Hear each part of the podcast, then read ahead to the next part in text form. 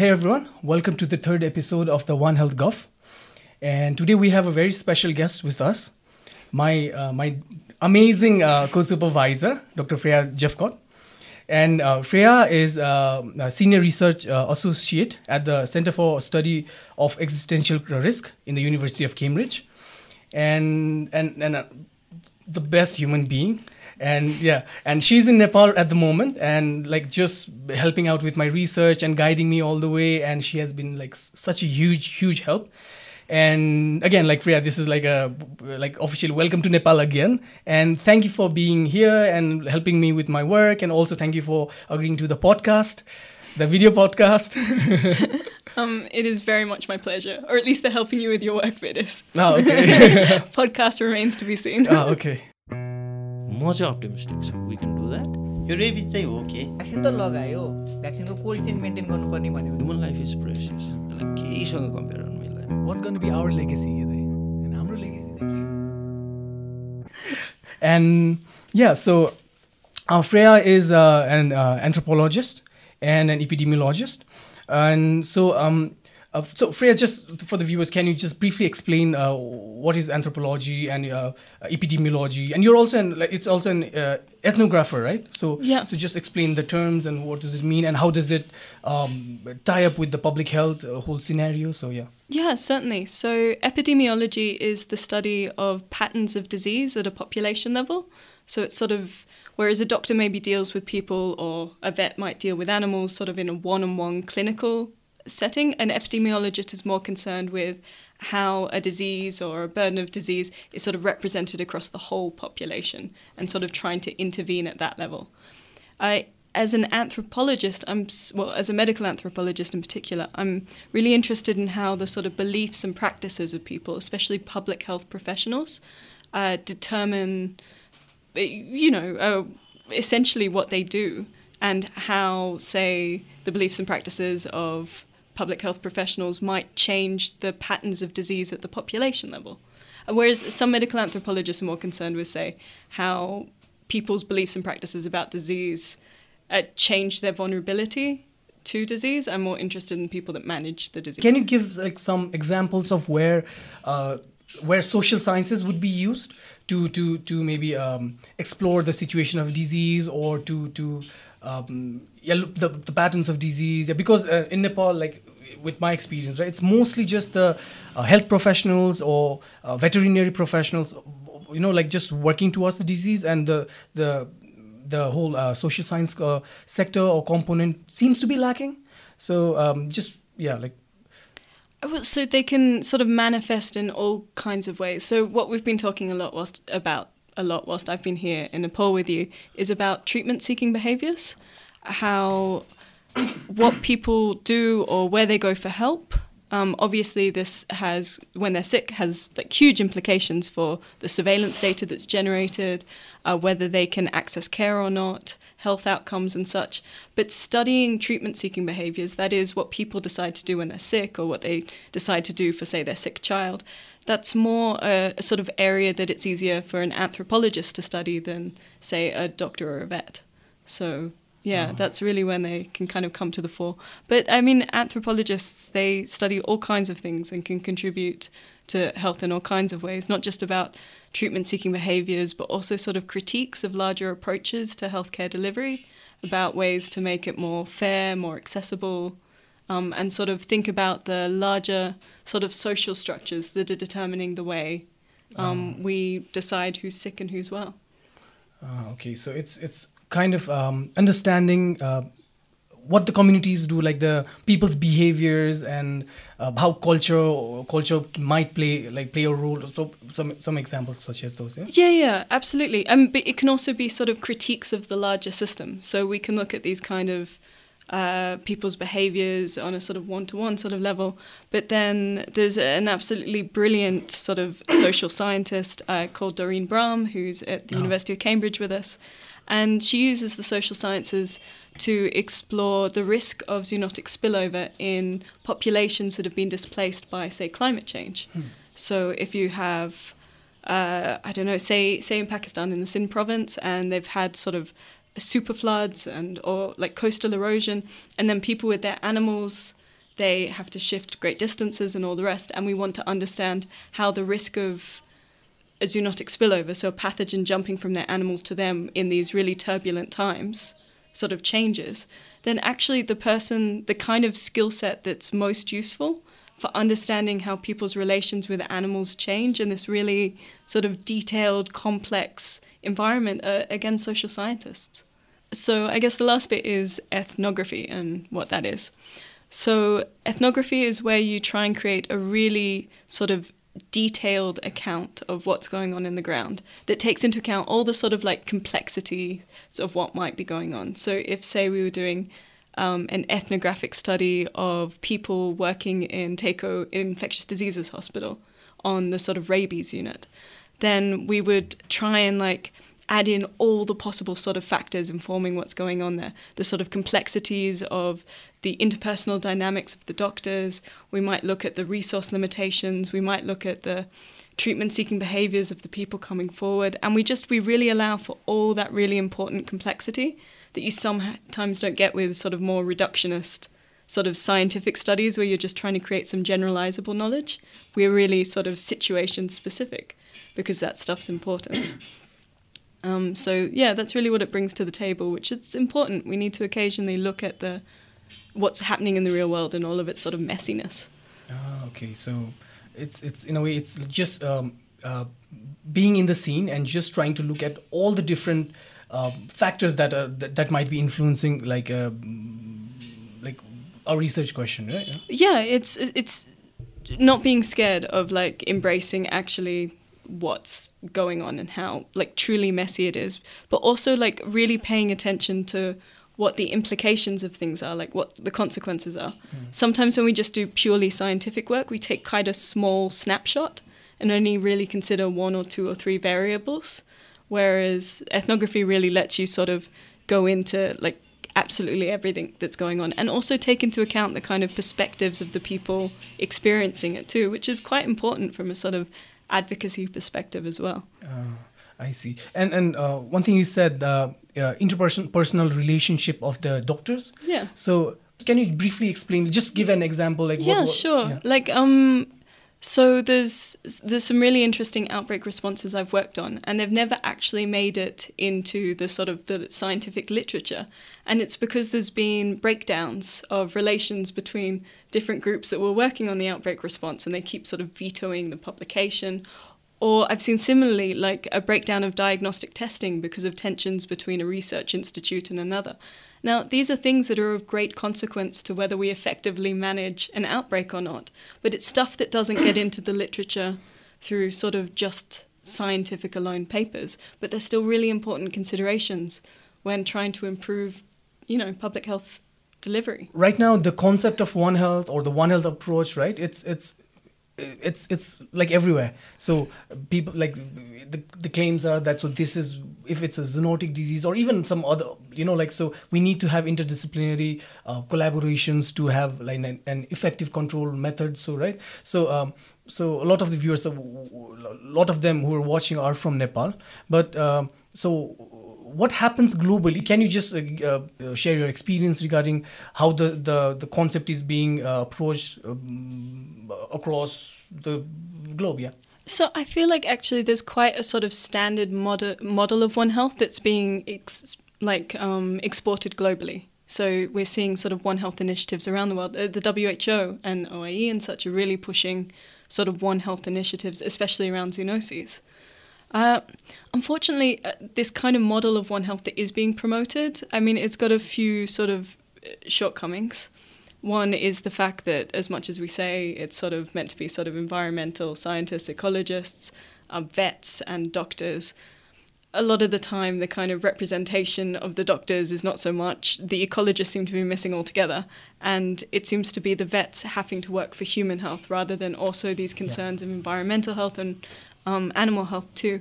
And also, I think sort of embedded in that is maybe a bit of a, a sort of again sort of reductionist western model of relations with animals between people that doesn't actually map very well onto a lot of different settings where the sort of relationship between the environment humans and animals is actually maybe more complicated or it's more evenly balanced. With this model of One Health, we really still prioritize human health within it, even if we say it's meant to be these three aspects. And I think that's one of its great shortcomings. Ah, yeah, no, we, we did see that even in Nepal. I mean, so everyone's advocating, like the, the, the advocacy is there uh, for the uh, approach, and people, um, like, there are conference meetings and everyone agrees. But when it comes to practical implementation or joining hands, so it's it's usually like yeah like the like two two major like the vets are the ones who are doing it and then the human health but all the rest i don't see the ecologists environmental scientists you know wildlife experts. So th- th- this is missing right? So so that it's yeah that the problem is still in nepal. And uh, and how, how do you see like do, do you think that this situation might change or by the things that they're that's how it's going it like what's the fate It's really hard to tell. I'm hoping that maybe over the coming decades we really open up to social scientists again too, and sort of demographers, and you know, it just that we sort of expand more. And then I think once you bring the social sciences in, you'll get more of these critiques about you know, about the sort of blind spots of the current system where it's vets working for human health, essentially. Um, and maybe maybe there's a fix in that. I'm not sure. I mean, One Health, even just bringing together vets and the human health system, obviously has benefits. I just think it could be more fully realized if it brought in social scientists and considered other perspectives as well, like different cultures, different countries, and different relations with animals and the planet. So, Freya, can you uh, briefly explain the history of One Health? Well, so I'd say the sort of the basic concept of you know human, animal, and environmental health is probably ancient. I'm sure the ancient Greeks even have like lots to say about it. This kind of modern iteration, it has sort of One Health as this uh, sort of unified model of how we can address um, health. That's really sort of emerged over the last like 20ish years, I guess.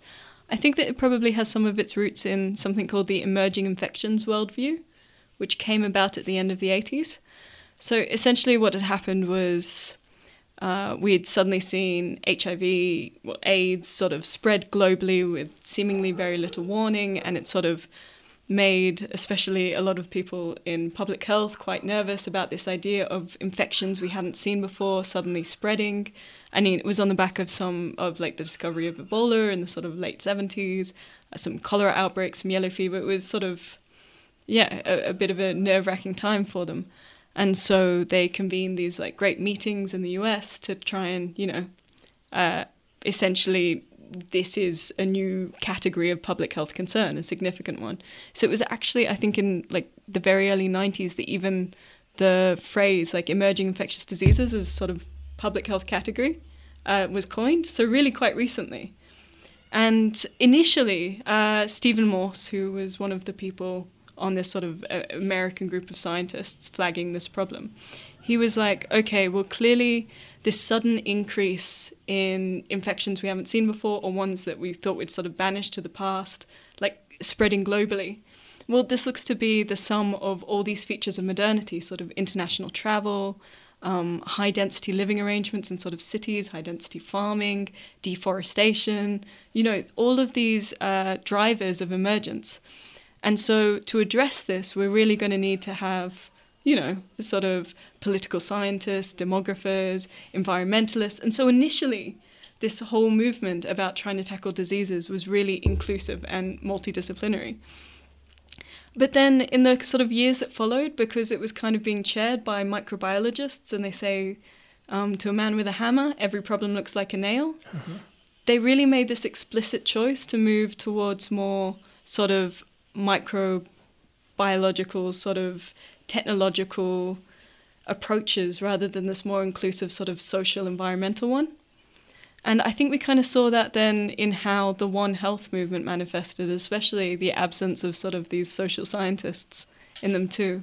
And I think it also with them we saw that sort of packaging of a very sort of American or Western view of the problem and its possible solutions. So the, the need for social sciences in, in, in, in the public health sector, like it's it's quite important, right? So I've, I've experienced that, and like even my work with rabies, it's going in, uh, kind of going the ethnography direction, right? So, um, but um, can you give some examples, like some some some the outbreaks or some um, um, uh, like uh, disease investigations where, like you know, the use of social scientists or um, these approaches maybe like resulted in a more effective kind of uh, you know outcome or Oh yeah, absolutely. I mean, again, social sciences is huge. It's essentially saying, could you give Yeah. an example where a virologist has helped with a public health problem? And there's all these different Yeah, ways they could have done it. Um, we could even go back to some really, really old school sort of uh, because I, when I'm not being an anthropologist, I'm an outbreak responder myself, a, a Ah, field epidemiologist. So we could go back to like one of the really old examples of field epidemiology. So in the sort of 1950s, do you know about Kuru? It's a kind of prion disease. Mm, no Okay, well, uh, it's a like, wonderful story involving cannibals and everything. oh okay so I think Papua New Guinea about 1950s, uh, lots of Australian sort of colonial agents running around and all the rest, and uh, it began to be noticed that within the Fore tribe, uh, women in particular, but also children, were developing this sort of fatal neurological condition where they'd start sort of, uh, with, you know, getting tremors and all the rest, and it would progress to death. And they really had no idea what was going on there. And there were all kinds of these sorts of questionable theories being put forward by various epidemiologists and virologists and the like, and even sort of female hysteria, despite like some poor doctor back in Australia had to flag the fact that hysteria probably couldn't cause holes in the brains, which they were seeing in the autopsies. So maybe mm. put that one to rest. But nothing seemed to like track quite well. So then they came out with this idea that it was a genetic disorder was causing this. But there were some anthropologists in the area who'd been sort of studying the tribe, and they're like, no, no, no, it seems to be quite recent, so probably not genetic. Also, the people who are developing it, they're not blood relations to the tribe, mm. they've been brought in from this other community. And so eventually it was actually through the anthropologists who have this really sort of detailed knowledge of the area and the population that they were able to work out that it was a practice that had recently been imported of women eating the brains of their dead husbands in particular, or Oh. dead husbands, that are partner, spouse, or whatever.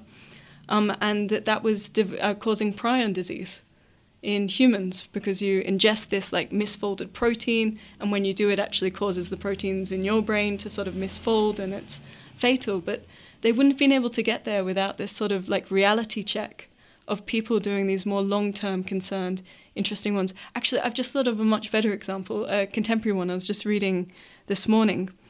Uh, during the 2014 ebola outbreak where i was there as a field op- epidemiologist as well uh, there was the, all of these claims that this area where the outbreak appeared to have begun i think it's called Meliandou in guinea uh, that it was a site of sort of deforestation which you know we associate with viral emergence because there's sort of disruptions to the normal sort of animal distribution and all of these other sort of drivers.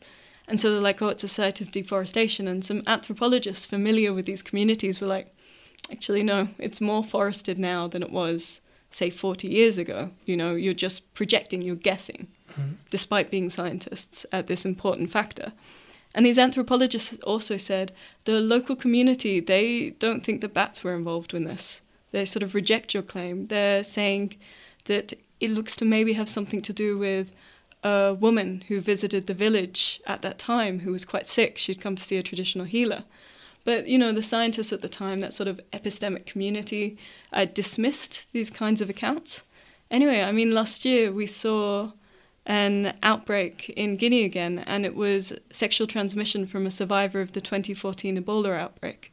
okay And so, in sort of revisiting these narratives that were dismissed by the scientists but really engaged with, with the anthropologists, we find that this woman that supposedly came to this town, uh, she had a partner in the DRC, a soldier, where we do know that we do have actually plenty of Ebola outbreaks and all the rest. We know that sexual transmission can seed outbreaks now, which we didn't at the time, making that local theory seem a lot more plausible. And we can also see how tenuous so much of the scientific work trying to prove that it had come from a bat, because so many bats and other animals were serosurveyed and they never found the sort of live virus in it. But they were very sort of, you know, intent and following in that.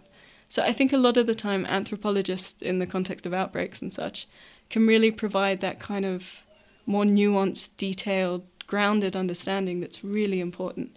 I mean, other people will tell you, oh, anthropologists are great for sort of understanding unsafe burial practices and all the rest of that stuff.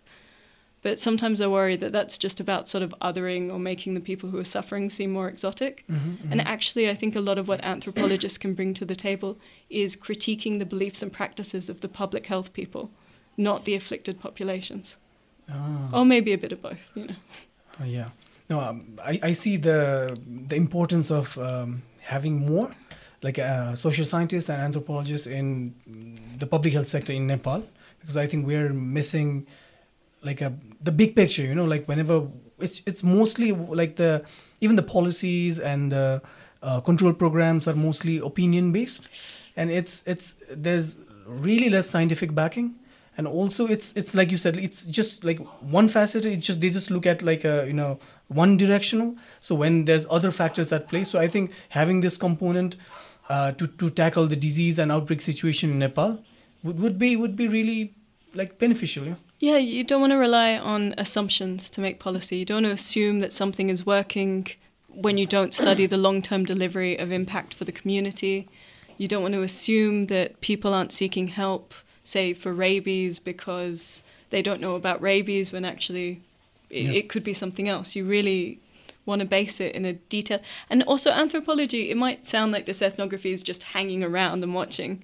It's actually a very sort of well developed and really attention, like detailed oriented pursuit. It's a discipline in its own right. So it's not something you just want to wing either. the political will, right? Sometimes, like uh, what we've seen as well is um, the scientists are like suggesting one thing, and it's based on facts. It's based on uh, like um, research, but you know, like the- at the end of the day, the pol- policymakers are. Um, well, politicians or who have like vested interest in some other things, right? Sometimes it seems as if like they don't see eye to eye, or uh, the the kind of policies that are being made are based on someone's um, uh, interests, right? So how, that that happens in Nepal all the time. You know, it's yeah, like uh, the, the the bureaucrats at the higher level and the the things happening in the grassroots. That's totally detached. So. Uh, does that happen like elsewhere? Like yeah, Oh, yeah, of just- course. yeah, Just, like, please share and give examples. Just like there. even as you were speaking, all I had in my head was like all of the like the UK's management of COVID, for instance. So many of the policy choices by the government didn't map on to what the sort of public health experts and the epidemiological consensus was. And so you can't explain why we failed to manage COVID better on that island based on like we need more epidemiology or we need more virology. I mean, they did their job.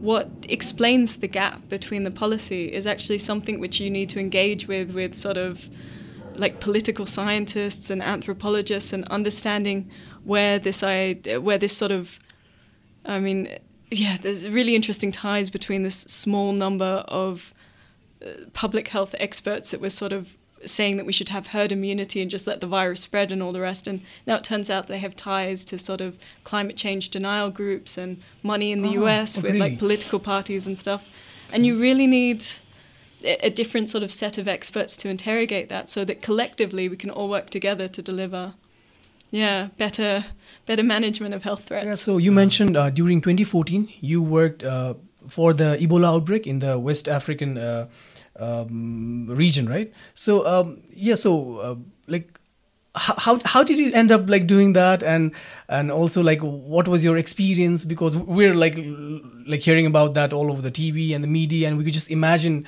the situation over there right? But you're like right there in the field like like trying to contain it so it just please like like share your experience there. Um, it's how I ended up there is a bit of a weird route.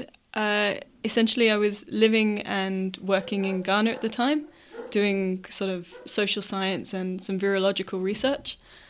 And then this big sort of outbreak started in West Africa of Ebola, and it just so happened that the research I was doing at the time was on filoviruses in bats in West Africa, and also fevers of unknown origin in sort of people in remote settings. And so it was suddenly like hugely relevant in a way it just hadn't been before. So I reached out to Doctors Without Borders, Médecins Sans Frontières, to say, would you like an anthropologist that is not only good with sort of the science and safety of Ebola type viruses, like viruses, and also really well versed in treatment seeking behaviors for fevers in West Africa. Like, send me as an anthropologist, please, I'll help. Um, and they were like, actually, what we need is someone with your background to work as a field epidemiologist. And so I think in my head, I'd envisioned that I would just go there and someone would shove me in an office Oh, yeah. and I'd do spreadsheets. But I got there and I was the manager of epidemiological activities for Kailahun, which was the hardest hit bit of Sierra Leone, Oh. and shared a border with uh, Guinea and Liberia. So a bit of a, a really tricky sort of area. And suddenly, yeah, it was all on. And so as the manager of epidemiology, sorry, as the manager of epidemiological activities for MSF in that area at that time, um, I was really sort of so- supporting the local district disease control officers in uh, tracking cases, working out like the rough numbers, their distribution, effective interventions, why certain areas weren't reporting any cases when they should have, why cases were increasing in different areas. Um, no, it, it was quite something. Um, yeah, it's it's one of those things though that at the time you're sort of all consumed with the very immediate things you have to sort of handle. You need to try and break these chains of transmission and curtail them and just do whatever it takes to sort of do that. And now that I've had a few years since um, to reflect on it, the sort of anthropologist, social scientist in me just gets stuck on all the sort of inefficiencies and where we sort of let things down and what we could have done better. Uh, which is maybe the harder bit of being an epi anthropologist, is that sort of criticism that comes after. But uh, yeah, like in light of the current COVID outbreak and uh, long COVID, this burden of sequelae amongst survivors, it was only when I developed long COVID after getting COVID that I started to look into this like post-viral sequelae. And despite actually having been a manager of epidemiological activities on two different Ebola outbreaks now, and worked for the WHO on a third, I hadn't realized that nearly 90% of the survivors, if not more, have really debilitating sequelae. So, as much as we say only half died, say, in the West African Ebola outbreak, those that didn't got left in a really poor state. But as a sort of foreign field epidemiologist, as soon as like it no longer looked to be, you know, actively transmitting between people, I just sort of bailed out. And now I realize how that kind of external, short lived incursions into communities is really not particularly efficient and stopped me seeing the larger picture of the burden that needed to be attended to. And so, yeah, you know, it's So I mean, like, okay, if if you are given another chance, I mean, if you could go back, so um, how would you have like done it differently, or some of the things you know, like, uh, could have been like managed properly? So you have any of? Like, Oh, yeah, absolutely. So I think that the big thing I've taken from my work as a field epidemiologist rather than as an anthropologist is that there's. It's a terrible idea using external, sort of elite experts being parachuted in for short visits to places they know little of. Really, it's so much makes so much more sense in terms of efficiency, but also economically to make sure that there are just generic health services that are well resourced in every setting. It will not only ha- help with like every other sort of cause of disease in an area to have like well resourced local district disease control officers, for example. Um, but like when it comes to something like Ebola, you don't even need to know necessarily it's Ebola. You just need to know that there are some people that are very sick, that appear to be infectious, and need to be isolated with basic PPE and all the rest. And that could just do so much. Whereas even the smallest outbreak I've ever sort of tangentially worked on of Ebola has cost over $50 million, which would have been enough to like train and employ two district disease control officers for every part of the DRC for 20 years. And that wouldn't have just stopped Ebola outbreaks, it would have like helped with so many other things. So I think we have to get out of this sort of reactive approach of being specialized and tech oriented and just go back to like investing in good primary healthcare. That was one of the weirdest things about working as an epidemiologist in Sierra Leone.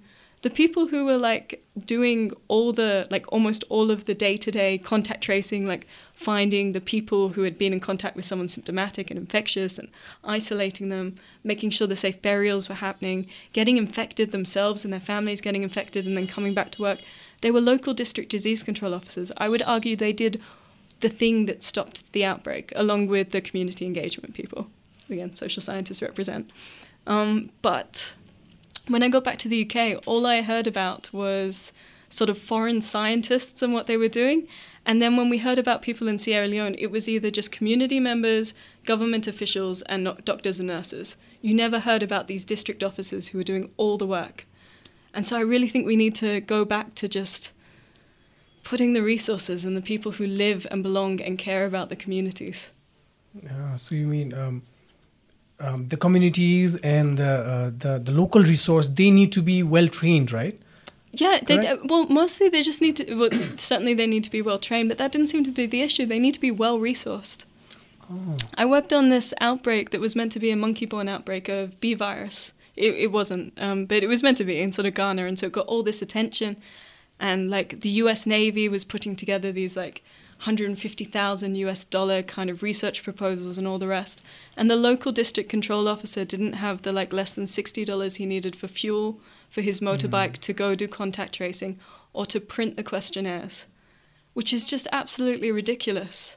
You shouldn't have like like I mean that just makes no sense if we're serious about stopping disease emergence. Because I mean they care and they're accountable to the community for long-term positive outcomes. And if you just go for a short time, like you might be able to stop a discrete outbreak, but even then you might just be able to describe it, get it published in a paper and leave. But say you could do an intervention too, which takes time, you're not going to be like a field epidemiologist isn't necessarily going to stick around and then start to address the actual environmental drivers of disease in that area. You know, won't start to engage with the poor housing or that you, you know. Um, it's a. I think it's a story we tell ourselves about how outbreak responses should work, and we need social scientists to really sort of slap down that picture and bring us back to something more useful. And also, is there kind of a notion that um, the the um, communities or the local uh, manpower experts, so they wouldn't be able to handle like an like a grave situation like a disease outbreak, and uh, um, we need to send experts from these like you know elite like Western countries to help them. There, you know, like is Yeah. there kind of that kind of thought process? Oh or- yeah, absolutely. So much of like contemporary global health in particular, which is just health that gets done in poorer countries with the, some resources of the richer ones. Um, it's uh, all kinds of like useless colonial logics again. I mean, there is a need for, especially with novel or emerging viruses, to be able to like source information and input from a variety of experts that might be scattered around the world. But that's to support the local, the sort of state delivery of good health, like in disease control. It's not to supplant it or marginalize it, which is how we kind of do it now. We like to pretend that there's a void of talent in these Oh. countries that we have to fill, whereas actually it's just because we get to tell the stories afterwards that we make it out it was that way. Where really there was an uneven distribution of resources in the world that we've been leveraging to sort of stay relevant in global health. Um, yeah. So yeah, in a way, like um, you can take the credit, right, for the person who actually, like like you said, parachutes into the region and helps out. So in the late later part, he, he gets to tell his story as how he was the one, or she was the one, or they were the ones like who did the all the work, right? And also, so with that approach, what happens? Once they leave, right? Because unless you train the local manpower, unless you provide resources, like uh, to to contain that for a long time, uh, that's gonna come back, and that's just like a momentarily Yeah. that stops, right? No, So absolutely. th- That- yeah. Yeah, and it's not like you've done the sort of work. So I like I think we have an obsession with specific etiologies these days, like the specific causes of disease, and we love diagnostic tests and all the rest. And we've kind of lost sight of the larger environmental and social drivers of disease that are not so specific. Like it's not like any of these are operating outside of germ theory. Mm-hmm. Like good conditions of like you know living standards protect against everything. And yeah, this kind of obsession with specific etiologies and specific expertise and technology, I think it hasn't done us favors, you know?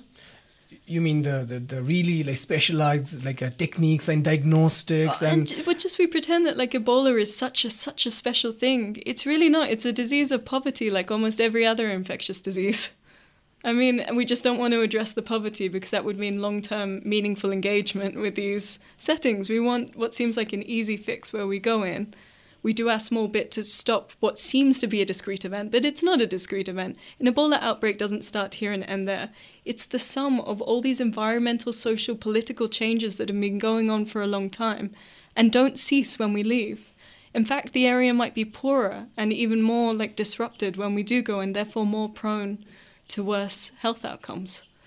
I'm sorry, um, like you can see him. No, no, please, please, please, like go ahead. This, this is really yeah, interesting. it's like the conflict of someone who's done being the person who parachutes in, and then with hindsight is like, this was a terrible idea.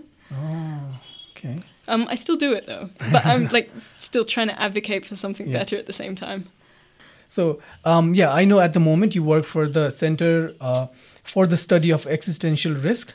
So, um, like, um, how does it kind of like uh, connect with the whole like uh, global health or maybe One Health scenario? And and like you mentioned the other day that so. Uh, like in one of the podcasts, they called you like a, uh Australian pessimistic Australian scientist, right? So yeah, please give us all the grim details and the the the whirlwinding events that you know like that might happen, and yeah, that that would be interesting.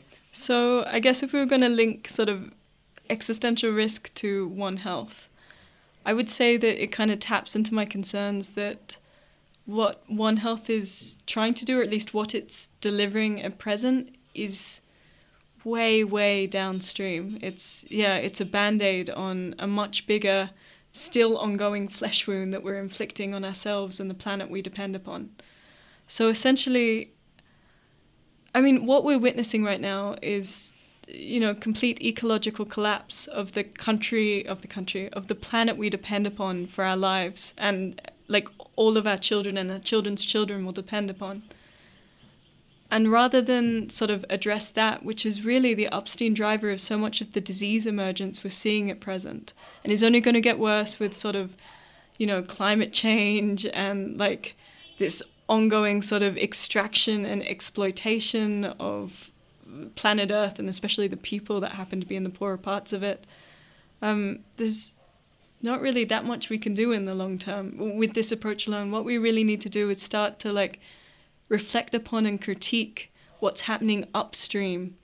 And what we'll see when we do that is this big sort of neoliberal capitalist world order that's really built off the kind of, you know, the skeleton of colonial rule where you just sort of extract, extract, exploit, exploit for a specific nation state's gains whilst kind of ignoring the sort of, you know, the really directed and systemic costs to us all.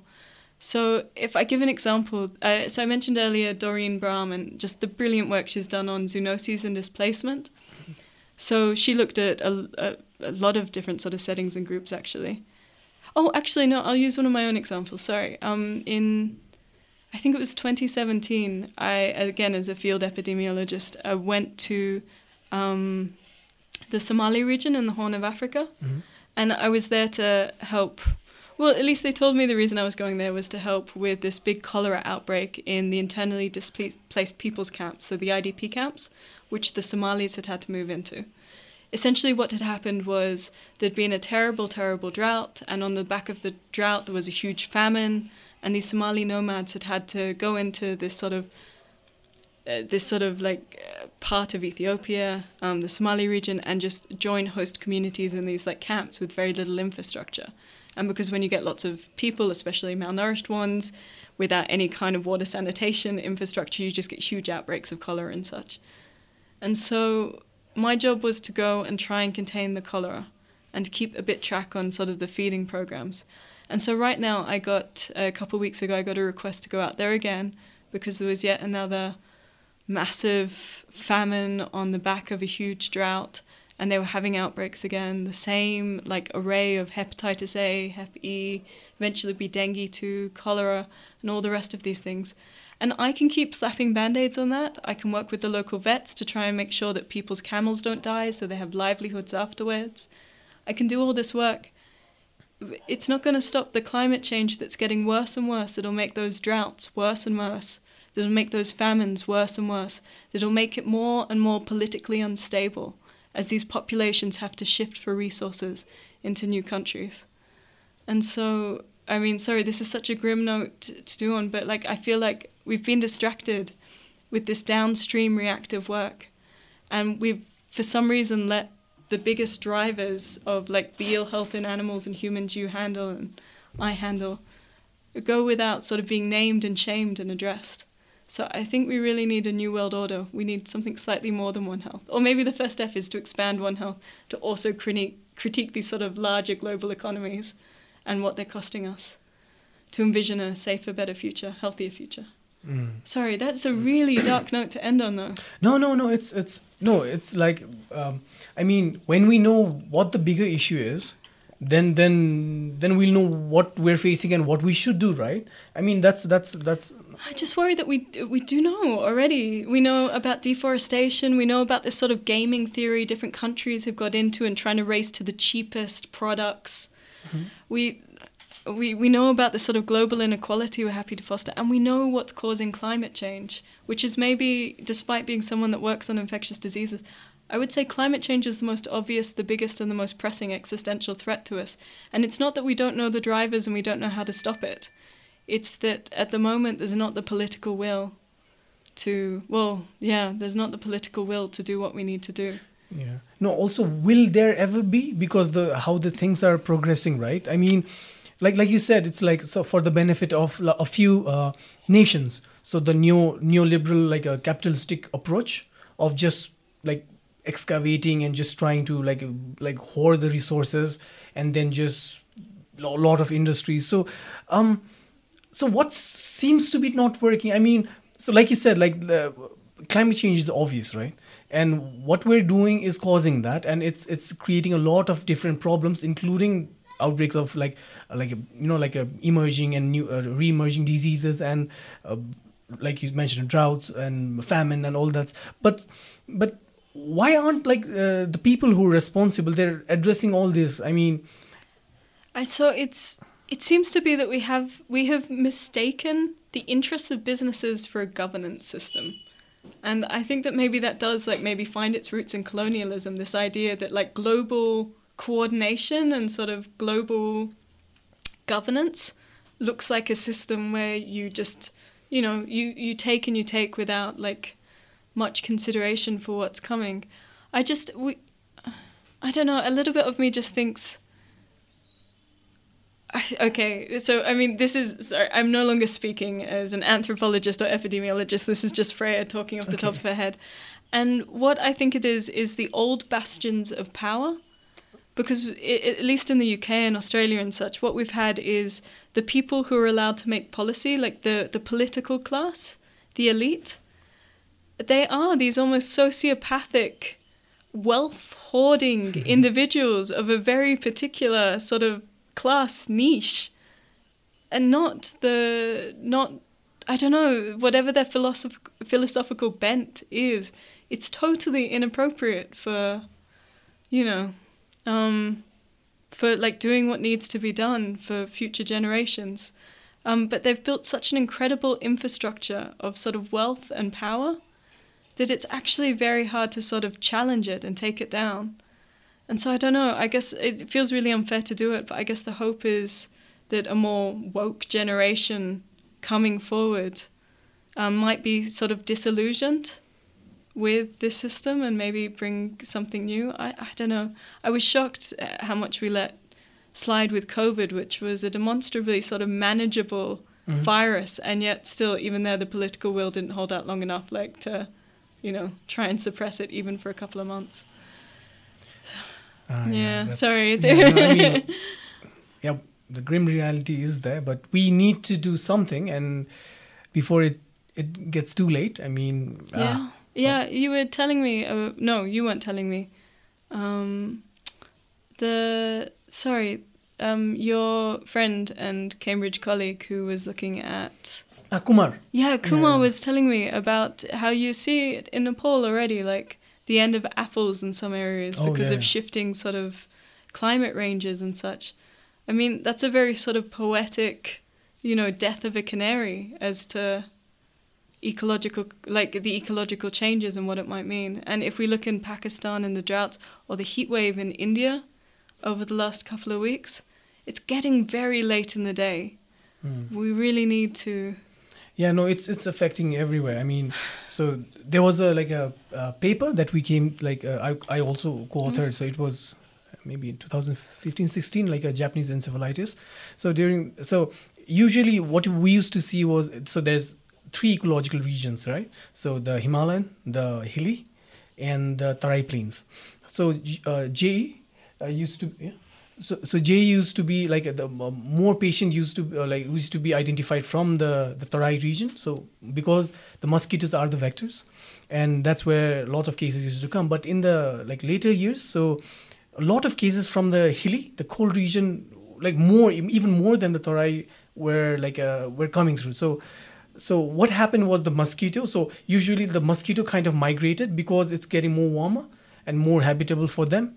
So now because the mosquito has migrated to like hilly region and then um, yeah with the, the and and that's how like uh, the more JE patients are coming from. So we can see just one random example right on top of my head, but we can see the uh, the the the impacts of uh, climate change like uh, in globally right but still i mean still there's uh, it's it's it's like you said there's this old bastion of power and those people don't want to change the status quo right so it's it's always uh, it's it's a hard thing but hopefully things Yeah. will change like I mean, the people that are making this policy and are kind of obscuring the problem and all the rest, they're this sort of uh, group that will feel it least and latest. oh true, true. And so they're very insulated relative to the rest of the world. And I say that speaking as an Australian as well. Like our country is not faring well already. Um, but yeah, we yeah we need to understand that part of veterinary health and uh, human health and sort of environmental health is really you know addressing these larger drivers like the larger political economy and then even slightly downstream the fact that we need to move towards renewable fuels and Yeah. Also, could it also be that um, so it's not gonna like the, the the the thought that okay, it's not gonna happen in our generation, right? So we're not gonna get Oh, affected. it's already happening. so I mean, I mean, like like you said, the least impact. Like I mean, for the people who are making those decisions, right? But down down the line, no one is gonna be safe, right? No, no, no, no. Yeah, So- th- yeah. It's amazing that they don't consider their children's yeah, children. exactly. That's what I'm. That's where I'm coming from. Like, uh, like you might not feel it, but your children, your grandchildren, will definitely feel it. Yeah. And there's just one home, right? I mean, there's no other Earth like we can go to. So, yeah, that's uh, it's it's, it's, hard. Yeah, it's, yeah. it's hard. In Australia, we now say uh, we everyone says uh, yes, it's the hottest summer on record, but it's the coolest one you'll know for the rest of your life. Oh, oh. Which I think he sort of brings it home. But anyway, see, this is where I was like, "Ugh, yeah, No, no, no, I this- warned you that. no, no, b- but this is important because I'm learning a lot, and people need to understand. You know, like uh, just kind of making a link from the disease aspect to the glo- like climate change. Yeah, this is why we need the the planetary health bit of One Health to really be a lot stronger. No, No, no, I agree. Yeah, yeah. I mean, yeah, because see, like a lot of people aren't aware of what's happening, and when we're showing the true reality, no matter how grim it is, that will make them like get their attention and you know like there could something could happen right? The some some activities right? So i i think yeah we're not lying about anything. We're just saying what like what is how things are. So no i think th- this this was important and this was really interesting. I hope so. It'd be really nice to see the sort of One Health movement begin to sort of direct because I mean uh, vets and doctors do tend to be like have like quite significant social standing. It'd be really nice to see the movement push more to accountability. Um, like not just within countries, but also for these wealthier countries that are really churning out most of the risk, like at incredibly disproportionate rate. oh yeah true true Yeah, and rather than like uh, sustaining the status quo by staying, you know, good and quiet and yeah in our downstream niches. Yeah, no, true. And also like the the, the idea about global okay, sorry, uh, the climate change and this is this is mostly the people who are working in sciences and the related fields who are kind of advocating and who are like like raising their voices against right because a lot of public they're still unaware about what's happening and i think like like when they know like how, how things might turn up in the later years i think then a significant number of like will kind of you know like um, like opposed to what's happening and maybe demand for a so. better kind of uh, um, uh, governance yeah We have to remember, like, it's really, really grim, but actually there's still stuff we can do that Yeah. will mitigate it. So there is hope, but we need to we need to get in there soon. Yeah. Yeah. Okay. And and yeah, just like just uh, shifting the topic from like really dark and like uncertain future to more a bit lighter uh, thing. So um so uh yeah so you've been here for a month and we've been visiting the sites the Bungmati area for dog bites. So uh yeah so like like uh, how's your experience? I mean uh. Um, going out in the field, interacting with the public, and uh, so yeah, there was this danger dog, right, who was biting like uh, everyone. Like some even claimed like 40, 50 people. The the the, the devil bit. So yeah, just like uh, yeah, like so. I'm I'm just gonna ask you this this kind of the rabies related, research related question, experience, and later like general like your experience in Nepal. But yeah, just yeah. Oh, okay. So, yeah, um, yeah, doing fieldwork with you was uh, really enlightening. Um, I think the thing that struck me was just because I, I don't work on rabies myself, but I do work on sort of treatment-seeking behaviours and surveillance systems and such more broadly. Um, was just the complexity of the issue. Like when you're trying to understand how people seek treatment for a dog bite, and so potentially for rabies. Uh, there was just so many considerations from like uh, like uh, whether the dog was a stray or a pet dog, like uh, the their s- standing within the family and whether they had access to money for transport or not, to all of these things. To just, I guess the thing that really caught me by surprise is again because I come from sort of Australia and so our relations with dogs mm. are very particular. Was just, I don't, I don't know if this is like something to do with sort of Hindu influences or something like that was just how incredibly tolerant people were of like a bitey dog, like a dog that's bitten 30 people. They just sort of like, ah, it's a bitey dog and just let it sit around. Um, whereas, yeah, I think in Australia we would have like, you know, belt out some like quite harsh intervention by that point. So that was surprising, but I'm, I also appreciate the kind of sentiments that feed into that. Yeah, no, no. There's definitely kind of like a, a religious kind of uh, perception. So yeah, like I told you earlier, right? There's like in Nepal, people do worship dogs. So there's a, there's a festival during the there's there's a day during the festival Diwali where we kind of celebrate dogs, and that's another thing. So th- that's there, and also there's this another thing where like the Bhairav, the like uh, the god I showed you the Yeah, other yeah. day. So yeah, so the dogs are also connected with uh, like uh, with with that like uh, with the god and so that's why we have kind of a good connections with the animals and also like i think so um so those kind for those kinds of dogs there there there isn't any governmental institutions where you can um, call up and just complain and they will take care of it so if they need to take care of it they would have to do it themselves which do which does happen like during if it's a uh, like mad dog right what yeah, pe- yeah. people claim that seemed to be the exception. Yeah. was a mad dog. yeah, if because they know like if if dog is mad, then the the dog starts biting a lot of people, and the people start like people start getting like those neurological symptoms. So that's why they have to kill it themselves. So so it's it's really tough, right? So th- the culture is tolerant, but also like if they want to do something, so then.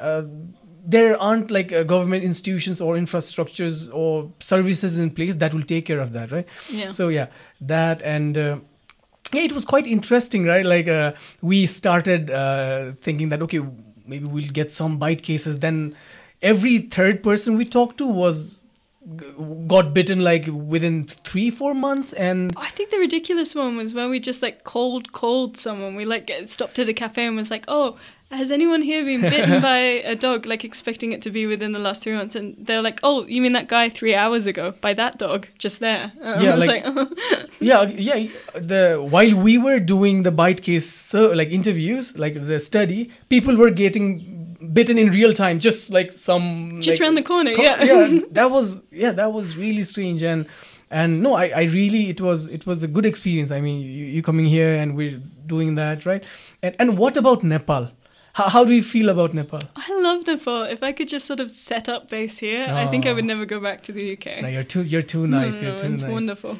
And- I, I mean, your elephants, a oh, little oh, sketchy. uh, just just by the way so she she went to chitwan for a safari and she met durbi hathi Durbe elephant, and yeah, and and and and I told her like that's a really famous, dangerous elephant. Yeah, I mean, I was like, you're very tolerant of a dog that's like bitten like 30 to 60 people, but an elephant that's killed like 18. I was like, that's impressive. That's a that's a very, you know, extreme intolerance. Yeah, but but yeah, but I'm I'm glad you enjoyed Nepal and yeah. and the food, right? Like Oh, food's amazing. yeah, so I I, I took her to uh, uh, the local, real local Newari eateries, and we ate a lot, and yeah, it, it was and it was But like the architecture and just the Mhm. people, and I like I realized that it's like old hat view, but like all the like temples and just the living sort of engagement with I don't know. Yeah, no, it's it's nice. It's Nepal nice. is nice, and and really sorry for the half baked information about the statues and temples and and my random like uh, ideas. Yeah, I have a very, very questionable grasp now on sort of um, Nepal's culture and history, courtesy of you. But it's okay. It's a very sort of personalized guess. Yeah, well, well, at least yeah. Well, at least I said something, right? No, no, no, it's true. And then I've relayed it to other people. So, like, eventually, maybe people will think that is the case. I hope, hope that thing goes on and on, and people just like there's a big kind of chunk of like people thinking that's what's happening, and that goes into mainstream knowledge. So I created that misinformation. So Oh, man. Anyway. Thank goodness you're a vet, not a tour guide. oh well. So yeah, so Freya, thank you so much for like doing this and agreeing for the the podcast. And I couldn't be more grateful for you being here and just like the hands-on approach and and uh, like I'm I'm yeah forever being your dad. And thank you so much. You're you're you're the super like really amazing amazing amazing supervisor. no, like, it- see, now we have this on record, but like two years from now, when you've had to write your dissertation, you'll just be hating on me and all my like notes. And Oh well, well yeah. Oh no yeah. it's nice that we have this time though. Oh, and you're you're gonna like uh, refer to this video, right? Rakesh, see what in, in, in, at, at like one hour, like two minutes, what you just said. Remember? Yeah. Yeah, it's coming. Okay. No, it was my pleasure. Yeah. Okay. So yeah. So see you again. Thank you, everyone. Bye bye.